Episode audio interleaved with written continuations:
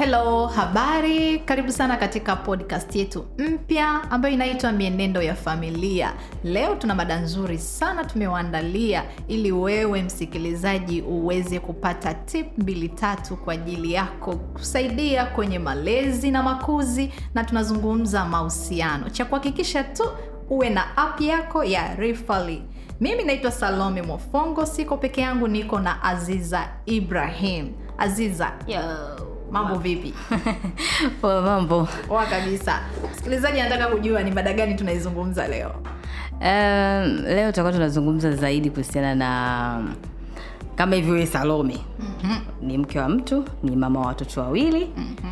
lakini lese mume wako ana mtoto mwingine kabla yako mm-hmm. kwa hiyo yule mtoto unatakiwa ukae naye hapo sasa Okay, kwa hiyo kwa kifupi tunasema tunazungumza kuhusu watoto wa kuwalea exactly ambao sio lazima awe watoto wa ume zetu right? Yeah. Hey, hey, watu wana watoto wa kuwalea bwana, si tumelelewa na mashangazi mm-hmm. wajomba hey, hey, na mwingine sio lazima uwe uwe mke au mume wa mtu mm. Unajua, unaweza ukamlea mdogo wako sindio? Ukamlea mdogo wako. na ndugu zetu wanatutegemea Yeah. Kwa, kwa ujumla tunazungumza kuhusu watoto wa kuwalea yes wewe Aziza, unasemaje kuhusu watoto wa kuwalea? Hivi ni sawa kabisa kuwa na watoto ambao ni nje ya wale ambao umewazaa na usawa huu wa uchumi? mm, kwa namna moja au nyingine kwa mila zetu za kitanzania mm-hmm. na kiafrika kwa ujumla ni sawa lakini pia kwa upande mwingine sio sawa kwa usawa huu. Kwa sababu pia watu wanaangalia na mambo ya matukio yanayojitokeza sasa hivi lakini pia wanaangalia na kiuchumi. Ila mimi kama mi personally mi nimekulia kwenye nimekaa na mamangu lakini pia nimebahatika kukaa na mama- mamangu mkubwa. Kwa hiyo ile experience kwa namna moja au nyingine imeni imenifanya niwe hapa nilipo. Kwa sababu unajua unapokuwa unakaa sehemu nyingine yani ukae na, na wazazi wako labda mama yako somehow unakuwa unajifunza vitu tofauti tofauti. So kwa mimi nafikiri kwa, kwangu ilikuwa ni very positive na experience. So yeah mi na agree kwamba some, somehow kwenye familia zetu alikuepeki hilo swala la kukaa na ndugu. Halikuepeki kabisa iwe ni mdogo wako iwe ni mtoto wa mjomba mtoto wa shangazi halikuepeki ila sasa ni vile unavyoenda kukaa naye wewe unavyoichukulia na ule mtoto anavyoichukulia ndio mnaweza mkasurvive kwenye hii situation. Okay. yes.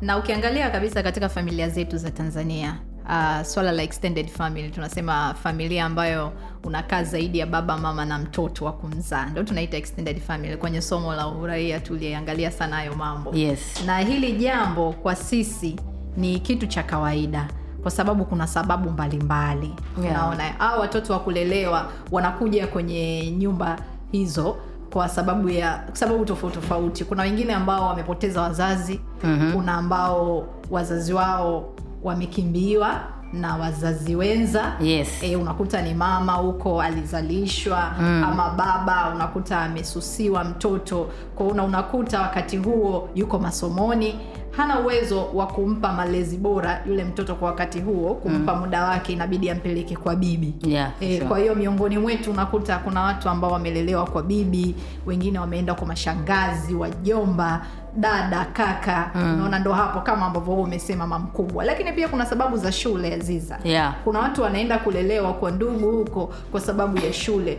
na wengine kuonekana kutolewa katika mazingira fulani hivi ambayo sio rafiki unajua kuna vijiji fulani hivi vinakuwa vimechachuka yeah. watoto wame yani ile hawamalizi shule. Kuna kuna msimu fulani hivi ukisikia kwenye jamii unakuta kama ni watu ambao watoto hawamalizi shule au hiyo familia wakiendelea kusoma katika hilo eneo watoto wana, wanazalishwa ama wapata ujauzito kama ni watoto wa kike. Mm. unakuta wale ndugu wanawachukua ili waweze kuwasaidia wamakinike na elimu wanawatoa eneo lile kuwaleta sehemu nyingine. Ndipo ambapo tunazalisha sasa hawa watoto wa kuwalea. Kwa hiyo sio jambo baya kwa sababu linaokoa jamii. Lakini Ndio. kitu ambacho kinakuja kutokea kinachowafanya watu wawe na uoga sana wa kuchukua hawa watoto ni yale ambayo yanatokea mm. ambayo yanakuwa pande zote mbili sivyo Ndio. Lakini sasa kama tujaenda huko aziza mm. uh, tuangalie ni ukiacha sababu hizo tajwa juu kuna sababu mbalimbali ambazo zipi za msingi wewe unaona inafaa kabisa kumchukua mtoto na kumlea sababu gani wewe ambazo ukiambiwa sasa hivi unamchukua mtoto ili umlee utazingatia sababu gani Uh, kwa mimi sababu kwanza ya msingi kama mtoto atakuwa amepoteza uh, mzazi mmoja au wazazi wote. Hiyo ni sababu ya msingi ambayo inajitosheleza kabisa uh, kwa mimi kuchukua mtoto kukaa naye. Lakini sababu ya pili um, nafikiri nitaangalia pia na mazingira. Sometimes mazingira anaweza akakufanya ukasema okay mimi huyu mtoto au huyu mdogo wangu ni bora nikae naye mimi nafikiri naweza nikamtizama zaidi vizuri. Kule alipo nafikiri hana, hana, hana uangalizi sahihi. Kwa hiyo hiyo pia inaweza akanifanya tofauti na hapo sizani kwa sababu mimi nimekuja kugundua kuna wazazi wengine wanakimbia majukumu. Nakuta mtu amezaa. Mshanielewa najua kabisa huyu mtoto ninamzaa lakini naenda kumtunza. Hmm. lakini anakimbia majukumu yake anarukaruka anakuwa ni mtu wa kurukaruka. Anategemea kwamba aziza yupo kwa sababu yuko stable atamchukua tu mtoto wangu. Hapana. Mm. People need to be responsible jamani. Mm. umeamua kuzaa. Yes umeamua kuzaa. Kwa sababu mpaka umefikia umezaa ule mtoto inamaana unajua lazima unatakiwa umlee. Kabisa. Umeshanaelewa kwa hiyo Yeah. kila mtu lazima abebe abebe wanasema lazima abebe nini? Mzigo wake. Sijui nitakuwa nimetumia lugha nzuri hapo. Mm, mm. yes. Kwa hiyo mi nafikiri hizo ndo sababu za msingi. Naziona. Kwa sababu unajua sahivi hivi salome kumekuwa kuna mambo mengi. Watu wanaogopa kukaa na ndugu kwa sababu ya mambo mengi watu wanaepusha lawama. Mm. watu wanaepusha kuna vitendo ambavyo vinaendelea kwenye nyumba za watu. Watu watu wanaepusha hivyo vitu. Kwa hiyo mtu anaogopa. Yeah, kwa, lakini hizo sababu mbili hizo ninaona kama kwangu ni ziko very strong. Sawa mimi naona mjadala wetu wa leo ujikite zaidi kwenye kuangalia uh, sababu ambayo itakufanya mtu uweze kusaidia mtoto mwingine. Ni ule uwezo wa kifedha ambao unakuwa nao. E, angalia uwezo wako wa kifedha unakuruhusu kusaidia lakini sababu nyingine tuangalie mazingira rafiki ya familia mm. wengine kuishi kwa sababu kuna mwingine anapenda kusaidia lakini hana mazingira mm. rafiki mm. Aa, na ukiangalia sasa hivi kuna misemo inasema kwamba ni vizuri zaidi wasaidie watoto wakiwa huko huko huko waliko. Mm. lakini sasa tukibaki hapo tunakuwa hatui msaada kwenye jamii. Yeah. tunapewa na mungu tumejaliwa na mungu ili wengine wapate neema kupitia sisi. Na ndivyo ambavyo baraka zetu zinakuja.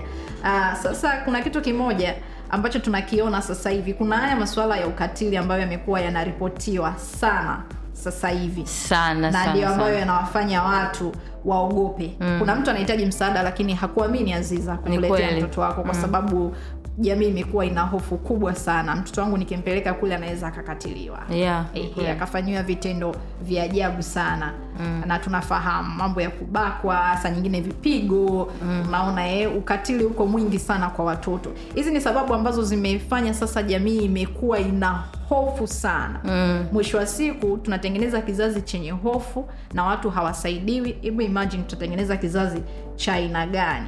Na hii hofu ambayo tumekuwa nayo kimsingi inapoteza ule ujamaa ambao ulikuwepo awali. Unajua kizamani zamani aziza mm. ilikuwa unaenda kwa mjomba unaenda kwa shangazi unaenda kwa bibi kucheza. Unaona mnahusiana mnalala vizuri. Mm. siku hizi unaogopa umwamini tena mjomba. Umwamini tena shangazi huwezi kwenda.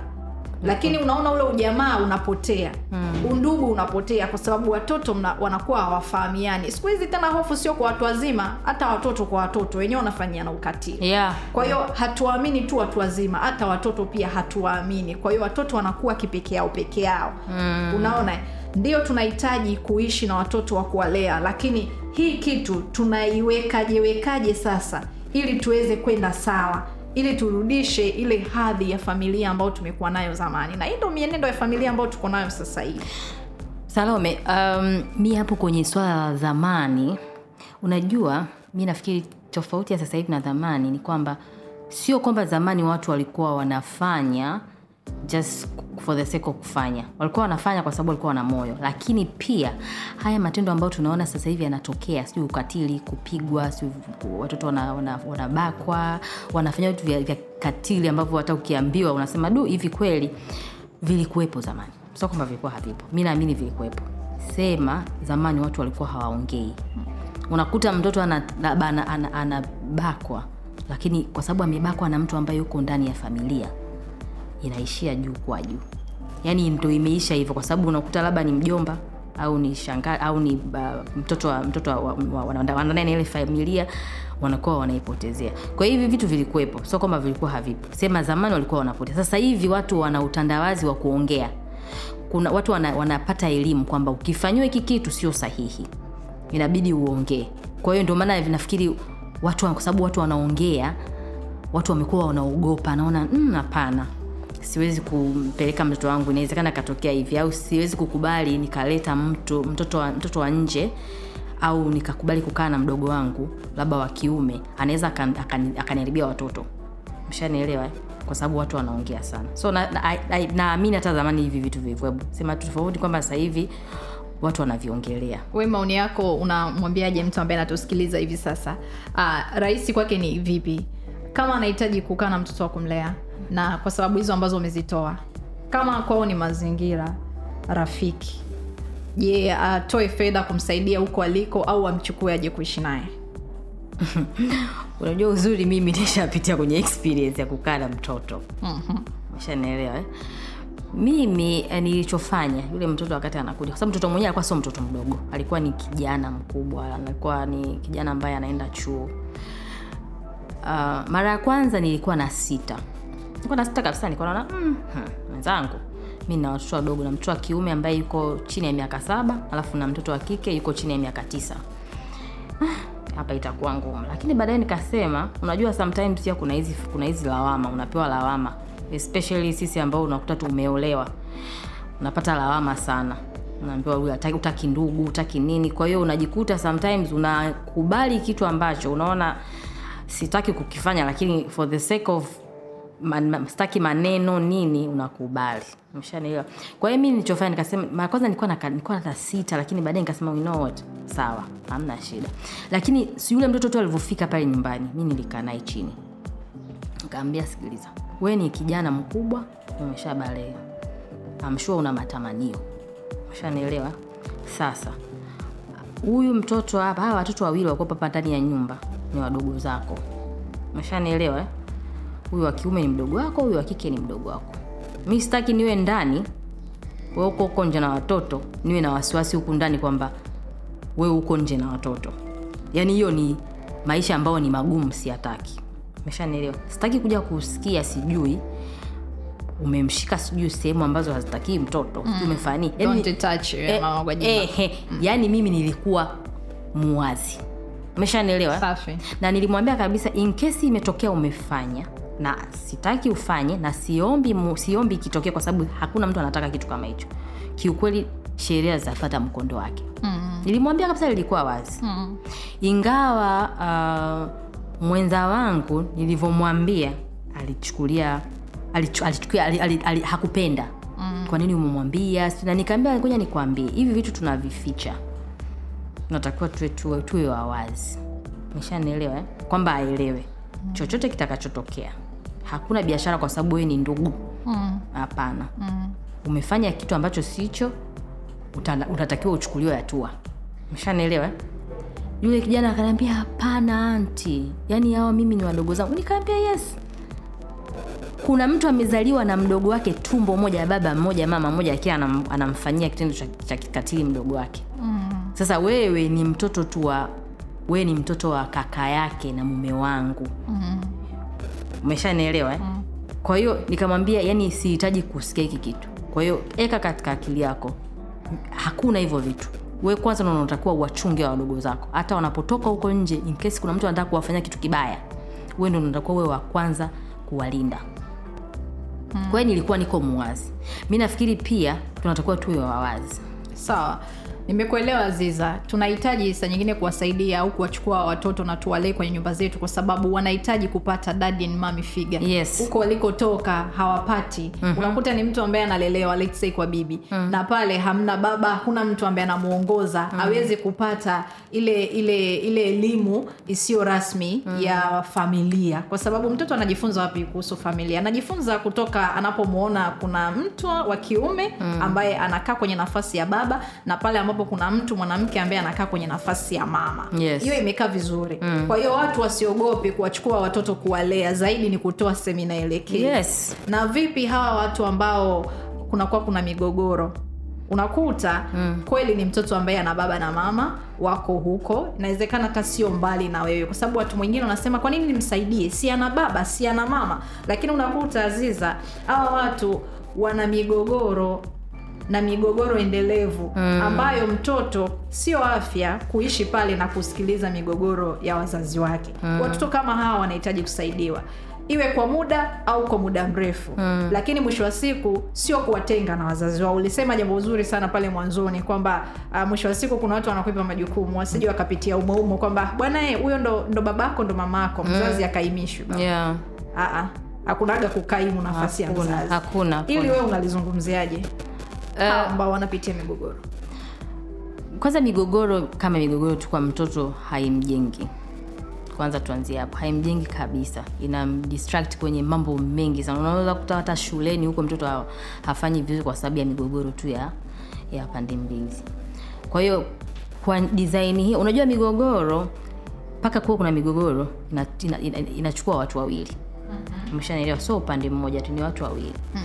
Kwa hiyo mi nafikiri the solution hapo. Mimi ki- kwa mimi. Mm-hmm. sio kumchukua ule mtoto ukae naye. Ehe. kwa nini? Hapana. Salome nilisema mara ya kwanza we mpaka umeamua kwenda kuzaa mtoto. Mm. ushanaelewa mm. ina maana unatakiwa uelewe kwamba unatakiwa yule mtoto apate malezi. Sio wote wanakuwa na uelewa huo. Wengine wamepata wamepata watoto at early age okay. E, mapema sana. Hapo sasa hapo tunaongea kitu kingine kwamba yule alipata bado hajakuwa machua ndo sababu sasa hizo ambazo tumezisema leo. Kwa nini tuwalea watoto? kwa, kwa design hiyo nafikiri mtoto anahitaji msaada kiukweli. Anahitaji kukaa na mtu ambaye anaweza akampa misingi sahihi. Au ndo kuna huu msemo anasema mtoto analea mtoto mwenzake? Umeona Mm, mi sidhani kama kuna ni sawa hiyo. Kwa sababu atamfundisha kitu gani? Ye mwenyewe mtoto. Okay back kwenye mgogoro. Hapo kwenye mgogoro ulikuwa umesema mgogoro unahusisha watu wawili. Kwa maana ya kwamba unamaanisha kuna uwezekano wa kuutatua. Yes. Lakini pia kuna mgogoro wa nafsi. Mausikia ziza. Mgogoro ambao mtu yuko nayo ye mwenyewe ndani ya nafsi. Ndio hiyo tunaita sasa hivi wataalam wanahitaji kutuelezea zaidi kuhusu afya ya akili. Yes. lakini sasa ukitoka uki, uki hapo kwenye afya ya akili mm. unaona kabla mtu hata hajatambua au kupata msaada anaweza asiwe mzazi mm. na mlezi bora kwa mtoto wake. Mwisho wa siku yale ambayo yanamzonga anayahamishia yote kwa mtoto anampa mtoto mzigo mkubwa. Na wewe unapotambua sasa mwanajamii wewe mm. unaweza ukawa ndugu unaweza ukawa jamaa unaweza ukawa rafiki. Lakini mara nyingi sana watu ambao wanasaidia na kuwachukua watoto kuwalea ni ndugu. Yeah. sindio ehe. Ndo hicho ambacho nakizungumza. Migogoro kama hiyo ambayo saa nyingine of course inaweza ikaa imesababishwa na upande mwingine ambao sio lazima awe baba au mama mtoto mwenza. Lakini unakuta ni mtu ambaye ana mgogoro wa nafsi peke yake. Ni mtoto wake wa kumzaa lakini anamkatili vipigo vilivyopitiliza matusi anamnyima chakula anamnyima mahitaji maalum. Unaona mazingira kama hayo mtu anapoona lazima uweze kusaidia ili kumchukua mtoto awe salama. Wakati huo pia mnampa msaada yule mzazi. Mm. kwao tunahitaji kusaidia katika mazingira kama haya. Ndo hicho ambacho nilikuwa nawambia namwambia msikilizaji wetu hapa lakini aziza kuna hawa ambao vijiji walivyopo. Mm. Ehe, sasa hivi serikali inajitahidi uh, kwenye miundombinu Yeah. lakini bwana kuna watoto ambao wanatoka wanatembea umbali mrefu sana Yeah, kufata elimu eh, au maji. na vitu kama hivyo mm. sasa wewe ambaye huko mjini mjini huku kidogo aha, kuna urahisi fulani hivi umewekwa ni vizuri zaidi ukamsaidia mtoto huyo kupata elimu na unakuta pia ni familia duni sana mm. wazazi wa huyo mtoto wana moyo wa kumpa malezi na makuzi bora lakini ule uduni wa familia unakuta mtoto saa nyingine abidi akatishe masomo kwa ajili ya kwenda kufata huduma za kusaidia mm. uh, maisha ya nyumbani pale wazazi waweze kujikimu kwenye vitu kama hivyo mtu ambaye una uwezo msaidie mtoto kumtoa wengine wanasema "Ah, mwache akomae apambane na zile shida ndo unakuta watoto wamalizi shule sio kwa sababu hawapendi kumaliza shule lakini mazingira ya vijiji walivyopo yanawalazimisha kukatisha masomo kwa sababu kuna mambo mengine nyumbani yanatakiwa yafanyike yeah. Ehe. Hiyo Yaani wewe unaisemaje? Watoto wa design hiyo nafikiri wanatakiwa wapate nafasi. Hiyo ni tunaongelea upande wa nafasi sasa. Hiyo ni nafasi mtoto anapewa nafasi kwa ajili ya ku, ku, ku, kukua. Umeshanielewa? Kukua kwamba kupata elimu ku, kuondoka kwenye yale mazingira ambayo kidogo kwake labda yanakuwa sio rafiki kama kuna ndugu ambaye ana uwezo na anaweza kusaidia kwa design hiyo mi nafikiri mtoto namnayo anahitaji anahitaji msaada. Alafu kuna sehemu na, na, naomba nikurudishe nyuma kidogo umesema kwamba um, kuna wale watoto wanakaa na mzazi wake unakuta uh, kuna neno umelitumia nimelisahau lakini kuna neno umelitumia kwamba yani anakuwa ana kama vile ana, ana, ana, ana, ana shida psychological ingawa sisi sio wataalamu lakini ana shida psychological. Sababu mtu ambaye anaweza akampiga mtoto wake kiasi kwamba cha kumnyanyasa kumnyima chakula yani kum, kumfanyia vitu ambavyo kidogo ukiambiwa huyu ni mama yake au ni baba yake una- kidogo mtu una- unakuwa una, una mashaka.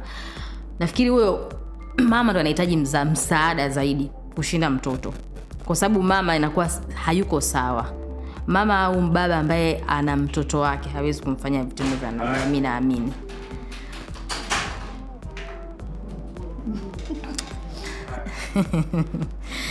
Yeah. kwa hiyo nafikiri nafikiri wana, nani wana, wana nini wana- wanahitaji msaada mzazi anahitaji msaada zaidi kwa design hiyo. Kwa hiyo mi nimependa hiyo sehemu uliosema kuhusiana na hiyo. Yeah okay msikilizaji tunaendelea na kipindi chetu na bado tunaendelea na kipindi chetu. Cha kuhakikisha tu application yako uwe nayo na share na mwenzako hakikisha kosi nondo hizi muhimu sana sana sana sana. Tukizungumza mienendo ya familia na mada ni kuwalea ku- kuishi na watoto wa kuwalea. Mm. wakati tunajongea jongea mwishoni tunajongea mwishoni mm. ehe aziza kitu gani ambacho tunaweza tukakifanya sisi jamii Um, mi nafikiri kiukweli kwenye swala hili sasa hivi kwa sababu watu wamekuwa waoga. Unajua kikubwa hapo watu wengi wamekuwa waoga kukaa na ndugu kwa sababu ya matendo yanayoendelea na vitu ambavyo sasa hivi vimekuwa vimewekwa wazi. Kama mi nilivyoweza kudili na, na situation yangu nikasema hapana siwezi kukimbia kwa sababu at the end of the day unajua wale ambao watu tunaokaa nao kwenye familia zetu mi naamini ni blessings umeshanielewa wana baraka zao. Anapokuja kwako anakaa kwako anakuja na baraka anakuongezea baraka. Kwa hiyo mi nafikiri ni kukubaliana na hali na kukaa na kuongea nao. Bwana kila mtu kwenye nyumba yake ana, ana, ana vitu ambavyo anavitaka na kuna vitu ambavyo hataki. Kwa hiyo ni kiasi cha kukaa na kama ni mtoto kama ni mtu mzima kuwa muwazi. Bwana mm. sawa tunakuja tunakaa hapa. Mimi kuna 1 2 3 sivitaki na kuna moja mbili tatu nne tano. Ukivifanya hapo utakuwa ume haujaenda yani umekiuka na vitu ambavyo unavyo- unavyo- unavyovitaka kwenye nyumba yangu. Hmm. kwa sababu hata mtoto wako pia kuna vitu akivifanya kwenye nyumba yako huwezi kukubali. Kwa hiyo nafikiri tuwe wawazi mi nahisi kuwa muwazi zaidi nasaidia salome. Mm, kuwa wawazi hatuwezi kukataa hivi vitu especially kwenye familia zetu za, kita, za kitanzania hizi za kiafrika hivyo yes. ni vitu ambavyo hatuwezi kuvikimbia Yes. vipo Yeah. lakini sasa hivi nimeona kuna watu ambao kidogo wana uwezo akijenga nyumba anajenga nyumba labda anaweka uh, chum, yani, uh, vyumba vya nje kwamba inkesi ametokea labda kuna ndugu anataka kuja kukaa yeah, kwa hiyo mi nafikiri kuwa wazi na unabidi hiyo ina ukakasi tutakuja kuijadili. Kuijadili. ya watoto wengine kukaa nje servant quarter- Yes. servant quarter wanaita eh? Mm, -hmm. hiyo ina ukakasi haijakaa vizuri, Haijakaa yes. vizuri nadhani hiyo mada nzuri sana tutakuja kuijadili kwa sababu kuna namna mtu aujihisi kama wewe ni sehemu ya hiyo familia au pia kuna kuna ile kuna mtu unakuta mtu anakaa pia na msichana wa kazi anamweka nje mm-hmm. kwa sababu just because anaona tu kwamba uh-uh. hiyo pia kidogo kwa hiyo kuna hiyo nafikiri kutafuta solution zaidi kwamba mm-hmm. tufanye kitu gani ambacho tunaweza tukahisi kwamba kwetu kinaweza kikawak umeshanielewa eh? mm. yes ulichokuwa unajaribu kusema hapo ni kwamba kwenda kwa ndugu kuwe pale ambapo kuna budi kufanya mm. hivyo mm-hmm. na sio yani sio nje hapo Mm-mm. ukiangalia katika kuwasaidia watoto wetu hawa ambao tunawalea kwenye majumba yetu wengine hawana fadhila kusema kweli msaada wako unageuka kuwa maumivu kwako. Vibaya unaambulia maumivu zaidi ya upendo. Na wakati wewe exactly lawama. Wakati wewe umefanya kitu kwa ajili ya, ya, kusa, ya kumsaidia kwa ajili ya maisha yake ili umjengee maisha bora. Unaona eh? unakuwa Na- nia njema lakini sasa ile nia yako sasa inakuwa tena maumivu. Ehe, na wakati mwingine kwa sababu na wewe una watoto wako pengine unaweza ukaambiwa kwamba una unawabagua watoto ama unawatesa. Tumezungumza mambo ya quarter. Unaona unakuta wewe ndo staili yako ya ujenzi uliifanya. Sasa mtoto mwingine inapotokea hukumuhesabia anapokuja sasa utamweka wapi mwisho wa siku? Hatujitetei Eh, hatujitetei. Eh, lakini inawezekana. Lakini Yeah. atakapokuja yeye atatafsiri kama umembagua. Na, na kuna watoto wengine wakija uh, kwenye hizi nyumba sasa wakija kulelewa wao wanafikiria kwamba wanateswa kama ni kazi wanaona kila kazi ambayo wanapewa wanateswa kwa sababu wao ni wageni. Sasa malezi na makuzi ya namna hii sio mazuri. Mi nafikiri kazi ni kitu cha kawaida hilo swala la kuteswa hilo kwenye, kwenye swala la kazi yani salome mtoto yoyote ndugu yoyote ambao utakaa naye kwenye nyumba akiwa ni mdogo ukimpa kazi lazima ataona kwamba umfanyii fea yani hiyo iko hivyo sasa tunafanyaje? Na ni lazima watoto wafanye kazi kwa sababu ni sehemu ya malezi na makuzi. Kwa sababu wewe kwenye nafsi yako unajua kabisa kwamba mimi namfundisha mtoto kama navyomfundisha mwanangu. Mm-hmm. sababu kama ingekuwa labda anafanya yeye kazi mtoto wako afanye hiyo ni ishu nyingine. Mm. like kama wote wanafanya. Alafu tunatakiwa tukumbuke hawa watoto ambao tunawa accommodate kwenye nyumba zetu wengine wanakuja na, ma, na ma, wanakuja na, na mavitu yao tayari. Yani kwamba mavitu yao kwamba unakuta mtoto amesha fanyiwa vitu huko labda au ameshapitia vitu. Ni mdogo lakini kwa vitu ambavyo amepitia au ameviona au amevisikia kutokana na wazazi wake tayari anakuwa kama vile psychologically haiko sawa. Mm, au ana tabia zake tu nyingine au ana tabia zake. njema. Mm. kwa hiyo hizo lawama salome kwenye kwenye maisha haya ya kusema unakaa na mtoto wa mtu unamlea haziepukiki. Zipo tu na zitaendelea kuwepo. Cha msingi tu ni kwamba unatakiwa uelewe kwamba mimi nafanya kwa nia njema umeshanaelewa alafu hiki kitu kingine cha kumfanya kwa, cha kumfanya mtu afu una expect kwamba atarudi kwako kuna nini kushukuru iko pia tunatakiwa tukiondoe sasa umeshanielewa eh? ndio hakunaga kitu kama hicho mm. kwa sababu unatakiwa uelewe yule mtu unakaa naye kama ni mama mm. we huwezi kuwa mama mbadala Mm, ana mama kabisa. yake Eh, kabisa. kwa hiyo hata kama ataona kuna kitu umefanya kwake usitegemea kwamba atakuthamini wewe kushinda mama yake mzazi huo ni uongo. Ah, wapo bwana wanaothamini wapo lakini Wapo. hawezi kukupa ile 100 Ah, ukisema 100% ni kwamba anatambua. Ambacho yeye hataweza kubadilisha tu ni kwamba huyu ni mama angu amenizaa huyu ni mama angu mlezi ama huyu ni baba angu mlezi lakini kusema kwamba ile nafasi na heshima anayokupa anaweza akakupa heshima same kama ambavyo anampa baba na mama yake heshima itakuwepo. Lakini ile tuseme siu ni gratitude niseme Ano trust- kama atakupa. ka, mm, yani hawezi kukupa 100 wapo aziza. I don't know mimi sijuu labda kwa, kwa, kwa watu ambao na, nimesha nimeshaona naonaga asilimia asilimia kubwa inakuwa zaidi lawama. Kushinda uh, ni Well, kushinda of course, in terms of lawama hapo tutasema kwa sababu unajua watu wanapendaga kukosoa. Yaani pamoja na vitu vizuri ambavyo umemfanyia atatafuta baya hata moja tu la kuokota kwamba "Ah, alinisomesha lakini eh, Ndio hicho nachosema, ndio hicho nachosema, yes. hicho sawa. Yes. eh, lakini wapo pia ambao wanafanya vizuri sana kwa Yeah. kuwashukuru na kuwakumbuka kwa sababu pasipo Sana, sana, hawa sana. watu ambao wamewalea wasingefika hapa walipo. Unaona, eh? eh, kiimani tunaweza tukasema kabisa kwamba ni mungu alikuwa ameweka njia ili hawa watu wapite sasa aziza tukirudi kwa hawa watoto tuwaambie wakubali kulelewa nimefurahi sana kwa sababu umeongea na mzazi na mlezi ambaye anatusikia sasa hivi ambaye huenda anaogopa kabisa hata kumchukua mtoto wa kumlea eh, mimi ndugu kuna watu wanasema mimi ndugu kumsaidia mm. hapana kwa kweli. Sisubutu. Itamsaidia no, no. akiwa huko. Yes. kwangu hapana. Ni kutokana na vitu kama hivi ambavyo tumevisema. Unaona eh? hofu ile ambayo imetawala. Sasa hawa watoto ambao waga wana, wanakuwa na maneno wanakuwa wanazongo tuambie kabisa kwamba wakubali kulelewa Eh, kukubali kuishi kwa mwongozo wa sehemu fulani. Usitake kuishi kama ulivyokuwa unaishi kwa baba na mama yako. Exactly. ama huko ulikotoka. Unakwenda sehemu nyingine kama ambavyo wewe ulimketisha uli huyo mtoto ukamwambia ulikuwa unampa mwongozo. Yeah. taratibu na kanuni za kuishi ndani ya nyumba yako. Mm-hmm. kwa hiyo hivyo ni vitu ambavyo wanatakiwa wavikubali. Na wasilinganishe maisha.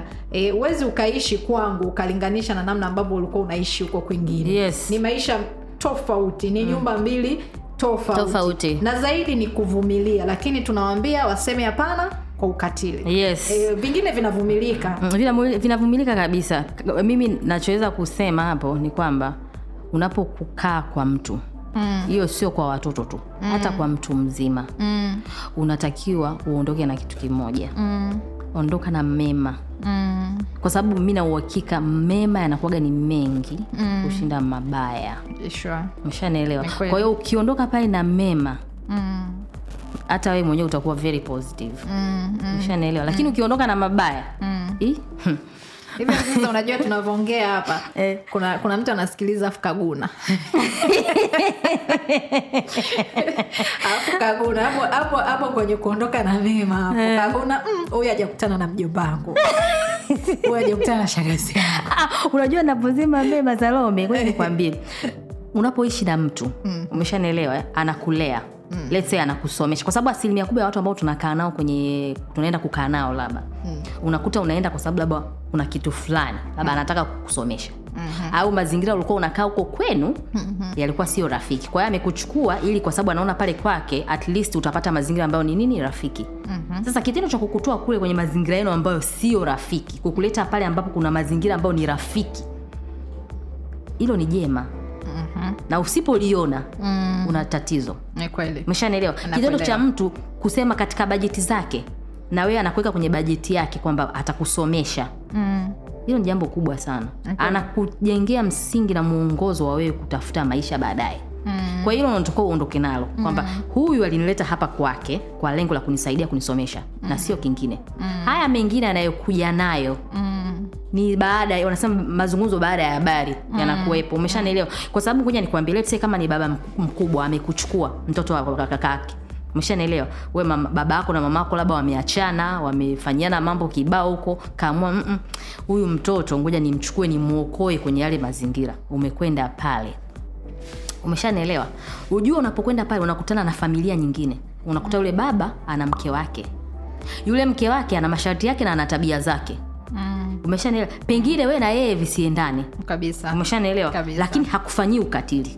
Lakini hivi vimaneno maneno huyu mtoto naye ah bwana hii kuna hichi kuna hichi hivyo huwezi kuvikwepa. Mm, kabisa. Vipo, Salome, kabisa, vipo. uchungu wa mwana ujuae mzazi exactly. Umeshanielewa. Kwa hiyo ndio maana nikasema unatakiwa uondoke na mema. Yale mabaya waachie wenyewe wampambane nayo. Mm. umeshanielewa? Wewe uondoke na lile ambalo lilikufanya ukafika pale. Hiyo ndio pointi ya msingi. Na hapa tu tuseme kabisa na, na mtoto ambaye analelewa. Pengine kuna vitu ambavyo amekutana navyo. Sio vizuri. Of course kuna watu wanafanya hayo mambo. Mm. tunamwambia kwamba mwisho wa siku uh, habari ambayo utaitoa hapo kuipeleka kama ni habari hasi unaua ile roho ya kusaidia mm-hmm. kwa sababu yule ambaye amekuchukua kukulea yeye anaangalia kile alichokuwa nakifanya chema yeah. kwa hiyo pale ambapo utakuwa umezungumza tofauti na watu wakasikia hata unaenda kumsimulia naye anaweza akaogopa akasema "Mm, kumbe kumlea mtoto wa mtu nyie ni lawama. Unaweza ukajiona kama unaongea ili uji- ujirelease mm-hmm. kumbe unamwogopesha mtu kuona "Mm, huyu kama alisaidiwa alafu leo tena anakuja kumwongelea mtu vibaya mimi kweli nitaweza? Mm-hmm. umeshanielewa mm-hmm. kwa hiyo kuna ku na hiyo pia salome ngoja nikwambie kuachana na mambo ya ukatili siu mambo ya nini iko ni kitu kingine watu wanakikimbia. Mm, maneno maneno. Mm. kwa sababu mtu anakuta amechoshwa na maisha kwanza kutafuta hela mm. kutafuta maisha kwa ujumla mm. ni, ni, ni kuchoka. Kabisa. Bado tena uje kudili na mtu tena mwingine na maneno. Mm. unajua wanasemaga maneno sijui hayachomi hayafanyi lakini hapana. Yanaumiza. Yanaumiza. Kwa sababu unajikuta mtu unajitoa mtu ana, ana, ana, anaenda kuongea vibaya. Kwa kweli inakatisha ina, ina, ina tamaa. Lakini mwisho wa siku tumwambie tu msikilizaji kwamba usikate tamaa. Ah, ukiwa una moyo kabisa. Ukiwa una moyo wa kusaidia saidia. Usikate tamaa. Maneno yapo tu. Yeah. ah. hayaui. Umeona eh? Eh, tangia anze kuzaliwa wewe? Ujaiko unaongelewa? Eh, naongelewa sana ndugu yangu. Naongelewa sana. Uh, tunakwambia tu pole kwa changamoto ya malezi unayopitia sio rahisi. Unajua Sio kulea rahisi. mtoto ambaye haujamzaa kutoka kwenye tumbo lako eh, au hajatoka kwenye kiuno chako kwa wewe mwanaume. Eh, eh, na hata uliyemzaa pia aziza sio rahisi. Eh, kwa hiyo vile ambavyo unazaa mtoto wako wa kumzaa sio rahisi kama ambavyo tena mi nahisi inawezekana kumlea mtoto ambaye hujamzaa. Mm. inaweza ikawa ni rahisi zaidi kushinda mm. uliomzaa mm, umeshanaelewa kwa sababu uliyemzaa hapo kuna wanasema sijui nitumia neno gani mm. lakini kuna ile kuna ile kitu ambayo inawa connect nyie mm. kwa hiyo kuna maamuzi mengine unaweza ukafanya mm. haufanyi ukiwa uko in a right state kwa sababu mm. ya yule ni mwanao kabisa kwa chochote unasema nikifanya hivi eidha nitakuwa namuonea au nitakuwa nafanya kwa hiyo kunakuwa kuna kulea sio rahisi Ah, sana sio rahisi. Sio rahisi. sio rahisi sana. Sio rahisi sio rahisi. Yeah. yani kabisa. Yani hata nashindwa kuieleza kwa sababu yani mi nakuelewa. Ah, hata, ambaye anatusikiliza hivi sasa naye anatuelewa. Sio rahisi. Unajua mtoto wako wakati mwingine kuna kunakuwa comfortable. Mm-hmm. unaona tu yuko hapo na mtoto wako anakuelewa kushinda. Lakini mtoto wa mwenzako hofu pia inakuwepo. Oh maskini sijui nikimfanya hivi hata nitafsirije sijui ndo ninamlea sawa. Mm-hmm. kuna ile namna ya kutaka kumwona awe bora kwa sababu unajua mwisho wa siku jamii haimwangalii mtoto inakuangalia wewe kwenye kile ambacho umempa huyo mtoto Yeah, unaona eh? Na tuambie tu kwamba jamii inakuhitaji wewe ambaye unasikiliza na una moyo wa kumlea mtoto jamii inakuhitaji na inatambua mchango wako. Inawezekana kabisa kuwa una uwezo ulionao kwa sababu kuna watu wanahitaji kuvuka kwako. Yeah. ndo pale tunaposema baraka hizi ili zisikupungukie mungu amezipitisha kwako. Ukiwa muumini wa dini yoyote ile utakuwa unaelewa kitu ambacho tunakisema hapa. Na kama sio wewe kufanya nani mwingine afanye? Kwao lazima uendelee kuchochea baraka zaidi. At the end of the day lazima mmoja afanye. Kabisa.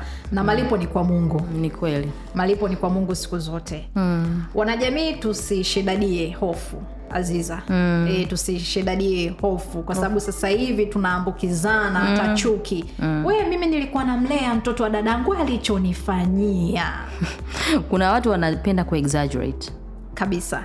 Kwa hiyo mwisho wa siku tunasema tu usalama unaanza na wewe mm. kwanza uh, ili jamii kuwa salama usimkataze mwingine kumsaidia mwingine kwa sababu ya experience yako Eh, yeah. ni vizuri kuisema na kutoa tahadhari lakini usimwambie usifanye usisaidie hapana hawa watoto wanahitaji msaada kwa kiasi kikubwa sana na tukiwaacha tunatengeneza hatari kwa sababu watakosa mwongozo wa malezi na makuzi bora mwisho wa siku ndo hawa wanakuwa watoto wa mitaani wanakuwa vibaka wanakatiliwa mm. jamii yetu inakuwa ni jamii fulani hivi isiyokuwa na amani mpaka yeah. hapa bwana sisi tumefika mwisho wa yes kipindi chetu hiki. Cha kwanza yeah. kabisa. Kabisa kabisa. Na Yeah. natumaini kabisa msikilizaji amekifurahia. Hakikisha una application ya Referee na mwambie rafiki ndugu na jamaa ili aendelee kupata nondo zaidi. Mimi naitwa salome mwafongo. Mi naitwa aziza bint ibrahim.